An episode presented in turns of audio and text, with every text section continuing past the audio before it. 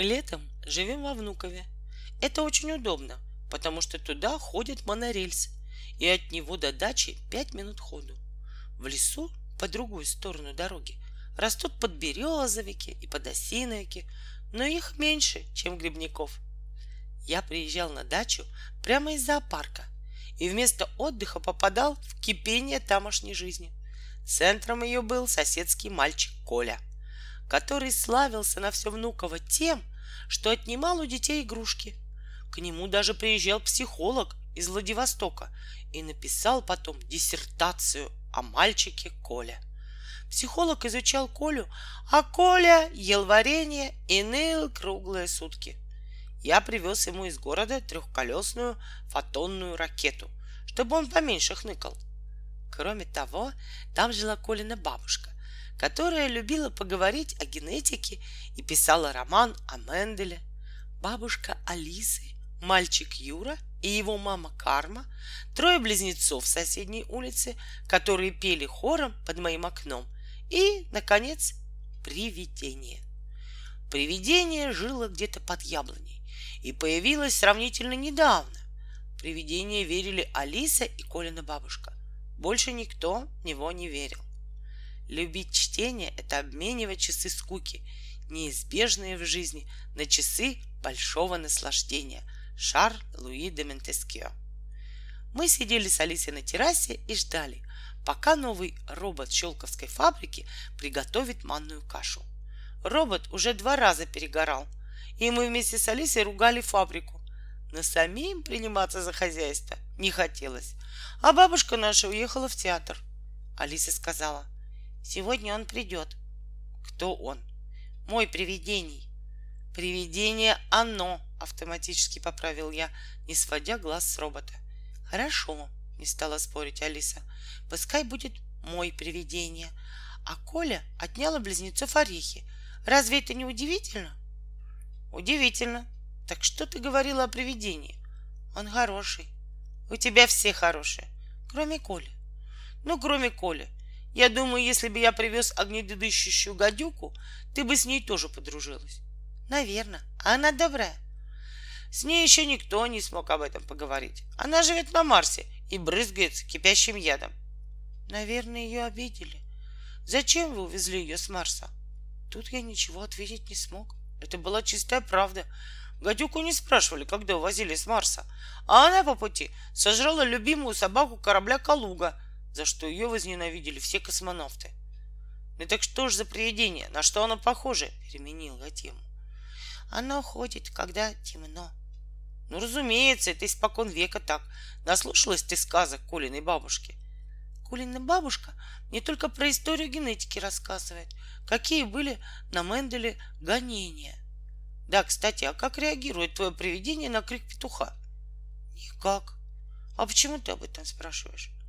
Понимаешь, порядочному привидению положено исчезать со страшными проклятиями, когда на рассвете прокричит петух.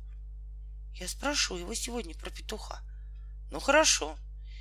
И я сегодня лягу попозже. Мне нужно поговорить с привидением. Пожалуйста. Ладно, пошутили и хватит. Робот уже кашу переварил. Алиса села за кашу, а я за ученые записки Гвианского зоопарка. Там была интереснейшая статья об укусомах. Революция в зоологии.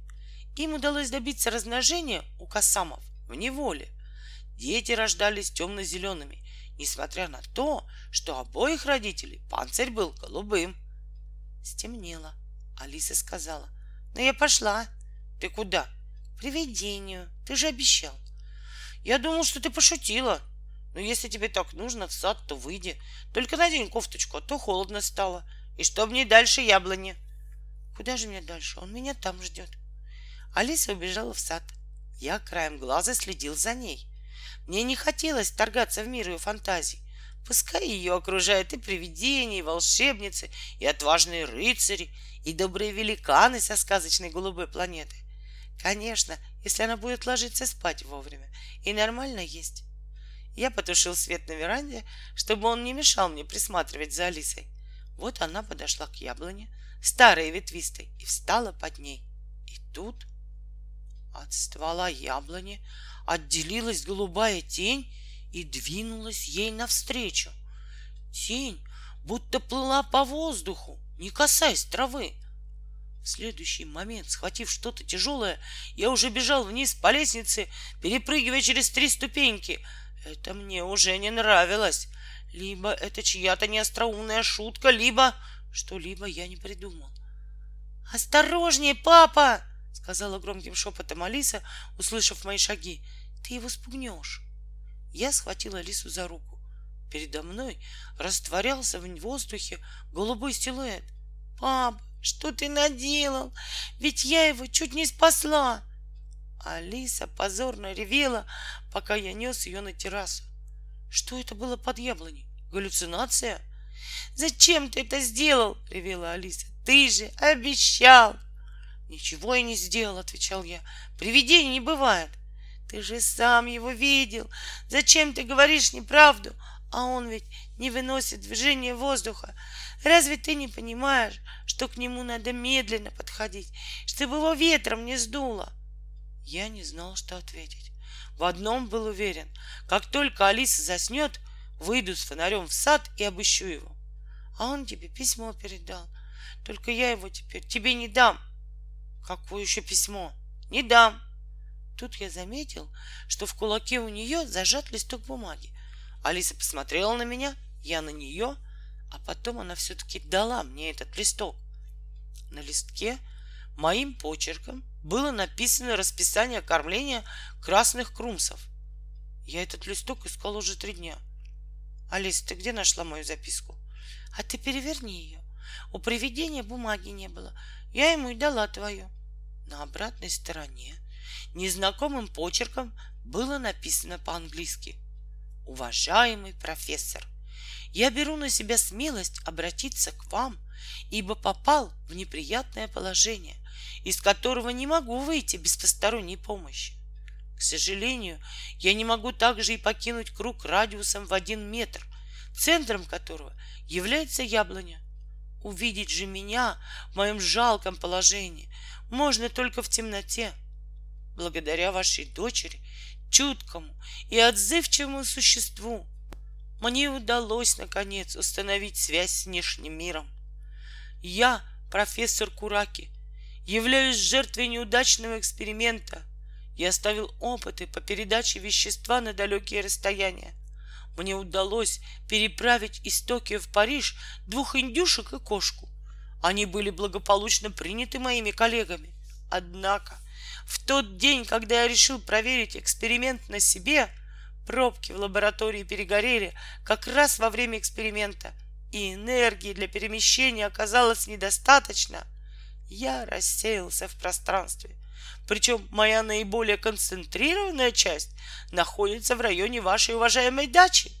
В таком прискорбном состоянии я нахожусь уже вторую неделю, и без сомнения меня считают погибшим. Умоляю вас, немедленно по получении моего письма пошлите телеграмму в Токио. Пусть кто-нибудь починит пробки в моей лаборатории. Тогда я смогу материализоваться. Заранее благодарный Кураке. Я долго вглядывался в темноту под яблоней. Потом спустился с террасы, подошел поближе.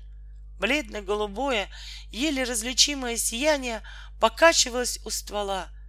Приглядевшись, я различил очертания человека. Привидение, умоляюще, как мне показалось, вздымало к небу руки. Больше я не стал терять время. Я добежал до монорельса и со станции, проведя фонил в Токио. Вся эта операция заняла 10 минут. Уже на пути домой я вспомнил, что забыл уложить Алису. Я прибавил шагу. Свет на террасе не был потушен. Там Алиса демонстрировала свой гербарий и коллекцию бабочек невысокому изможденному японцу. Японец держал в руках кастрюльку и, не сводя глаз с Алисиных сокровищ, деликатно ел манную кашу. Увидев меня, гость низко поклонился и сказал — я профессор Кураки, ваш вечный слуга. Вы и ваша дочь спасли мне жизнь. Да, папа, это мой привидений, сказала Алиса. Теперь ты в них веришь? Верю, ответил я.